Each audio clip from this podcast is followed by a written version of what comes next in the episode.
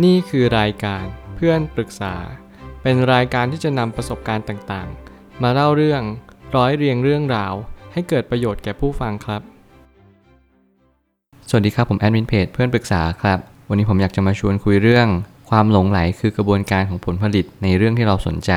ข้อความทวิตจากทอมบิลยูได้เขียนข้อความไว้ว่า การพัฒนาความหลงไหลมันคือกระบวนการ เครื่องปรุงคือความสนใจอันลึกซึ้ง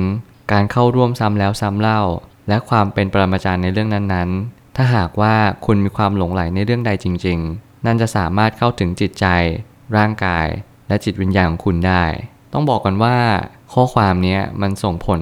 สะท้อนถึงสิ่งที่เราเข้าใจจริง ๆ ว่าอะไรเป็นสิ่งที่เราต้องควรทำจริง ๆ คือหลายครั้งเนี่ยมีผู้คนมากมายที่กำลังสงสัยมากเลยว่า เราควรจะทำยังไงกับมัน ไม่ว่าจะเป็นการหลงไหล passion หรือแม้กระทั่ง การที่เราต้องการสิ่งใดสิ่งหนึ่งที่เรารู้จริง ๆ ว่าเราสนใจมันจริง ๆ แล้วหลายคนก็ไม่รู้แถมยังเพิกเฉยมันไปอีก รวมถึงว่าเราก็ไม่สามารถที่จะจัดการปัญหาอะไรได้เลย เพราะว่าเราไม่เข้าใจว่ามันควรจะเป็นยังไงต่อไปสำหรับผมแล้วผมคิดว่าการที่เราจะหา passion ตัวเองได้ เราจะต้องลองทำให้มากที่สุดเท่าที่ทำได้ เราจะต้องเรียนรู้ในชีวิตว่าฉันต้องการอะไรจริง ๆ หลายคนเนี่ยพยายาม อยากจะถามตัวเองอยากจะเรียนรู้ตัวเอง ตั้งแต่ม.ต้น ม.ปลาย บางคนอยากจะรู้ตัวเองให้มันชัดเลย ตั้งแต่ตอนเรียนมหาลัย แต่ผมบอกได้เลยนะว่า คนแต่ละคนไม่เท่ากันไทม์ไลน์แต่ละคนลดหลั่นกันไป บางคนรู้เร็ว บางคนรู้ช้า ซึ่งสิ่งเหล่านี้เราจะไม่สามารถไปชี้วัดได้เลยว่า เราจะสามารถเรียนรู้ได้เท่ากับเขา หรือเขาต้องเท่ากับเราเป็นต้น การเปรียบเทียบในเรื่องของไทม์ไลน์หรือว่าชั้นเชิงของเวลาเนี่ยว่าใครจะเจอตัวเองเร็วกว่าช้ากว่า ไม่ใช่ฐานะที่พึงจะทำได้เลย คุณจะต้องเรียนรู้ที่จะเข้าใจความจริงอยู่ข้อหนึ่งว่า ทุกอย่างเป็นไปตามสิ่งที่เราทำคุณจงตั้งใจมั่นตั้งใจไว้ที่ในใจคุณว่าเราต้องการจะรู้ว่าเราชอบอะไรจริง ๆ เราอยากจะเจอ passion ในตัวเอง อยากจะมีความหลงไหลในการงานของเรา นั่นจะเป็นสิ่งที่สำคัญที่สุดในชีวิตของคุณ แล้ววันหนึ่งคุณจะเจอ ผมไม่ตั้งคำถามขึ้นมาว่า ให้ล้มเลิกความเชื่อเก่าๆไปเลยว่า ความหลงไหลคือสาเหตุ เพราะความหลงไหลคือกระบวนการ ผมคิดว่าทอมบิลยูเนี่ยได้เขียนข้อความนี้อย่างชัดเจนเลยว่าเราอาจจะไม่ได้ไปหาความหลงไหล แต่เราจงหาสิ่งที่เราสนใจ จงตั้งเป้าหมายให้มากที่สุดเท่าที่ทำได้ เราต้องเรียนรู้ว่าเราต้องการจะไปไหน นั่นคือหนทาง แล้วกลยุทธ์ก็เหมือนกับเครื่องปรุงก็คือ ความสนใจเนี่ยเราจะต้องเห็นมัน รู้จักมัน แล้วนั่นก็คือจะเป็นกระบวนการต่อไปว่า เราจะทำอย่างไร ให้เราทำในสิ่งสิ่งนั้น และเป็นกระบวนการที่เราจะไปถึงณจุดจุดนั้นจริง ๆ เพราะว่าอย่างสมมติผมต้องการที่จะพูดพอดแคสต์ผมต้องการที่จะเป็นคนเขียนหนังสือ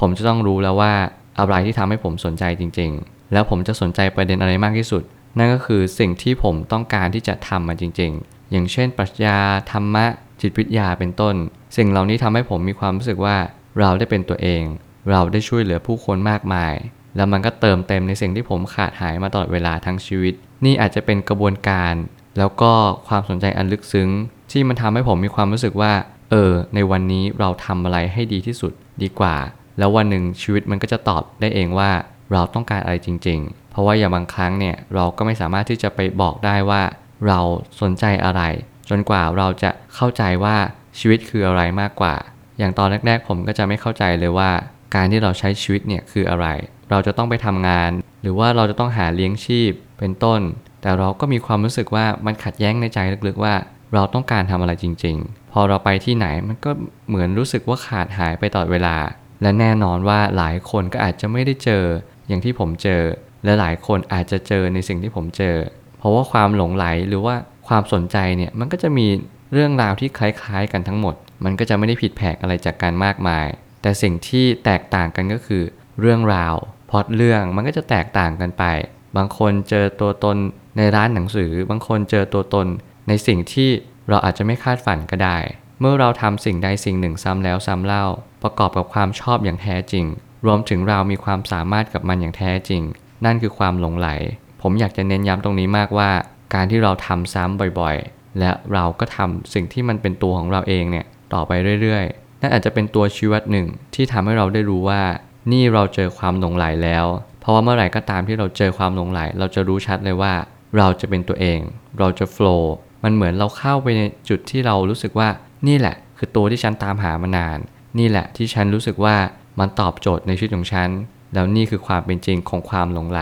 ชีวิตคือค่าเฉลี่ยของสิ่งที่เราเลือก ยิ่งเราเลือกจะทำอะไรก็ตาม ความรู้สึกในการเข้าสู่กระแสจะชัดเจนมากยิ่งขึ้น อย่างที่ผมบอกไปตั้งแต่แรกว่า สิ่งที่สำคัญที่สุด คือเราจะต้องเลือกทางเดินของชีวิต เราก็จะรู้ชัดว่าเมื่อไหร่ก็ตามที่เราเลือกตรงนี้มันอาจจะเป็นโชคชะตาหนึ่งที่ทำให้เรารู้จักตัวเองมากขึ้น คุณอาจจะรู้จักตัวเองช้าเร็วไม่สำคัญ แต่หนทางทุกทางที่คุณตัดสินใจเดิน นั่นก็เพราะว่าคุณต้องการที่จะเดินไป แล้วมันก็จะมีความรู้สึกที่กระจ่างแจ้งมากขึ้นว่า นี่แหละคือทางที่ฉันเลือก มันจะเข้าสู่กระแส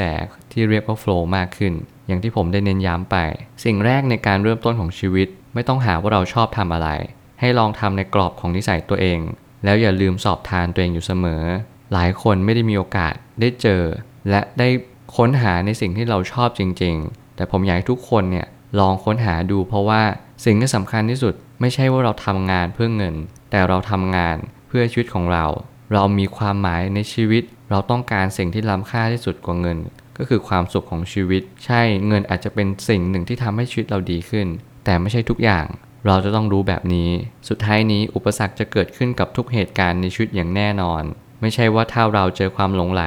แล้วเราจะไม่รู้สึกเบื่อหน่ายกับมัน แล้วนี่คือความเป็นจริงอย่างยิ่งที่คุณจะต้องตระหนักรู้ว่า คุณจะไม่สามารถที่จะผ่านอะไรไปได้ ถ้าหากว่าคุณยังไม่สามารถเชื่อมโยงสิ่งต่างเข้ากับตัวคุณอย่างแท้จริง การรู้จักตัวเองหมายความว่า เรารู้ว่าเราต้องการอะไร และเราก็รู้ว่าเราไม่ต้องการอะไร อย่างชัดแจ้ง มันหมายถึงว่าเราสามารถเชื่อมโยงกับจิตวิญญาณ และก็กับธรรมชาติรอบตัวเราได้ อย่างแนบสนิท ถ้าคุณรู้สึกแบบนี้นั่นหมายความว่าคุณเริ่มเจอตัวเอง แล้วเริ่มเจอความหลงไหล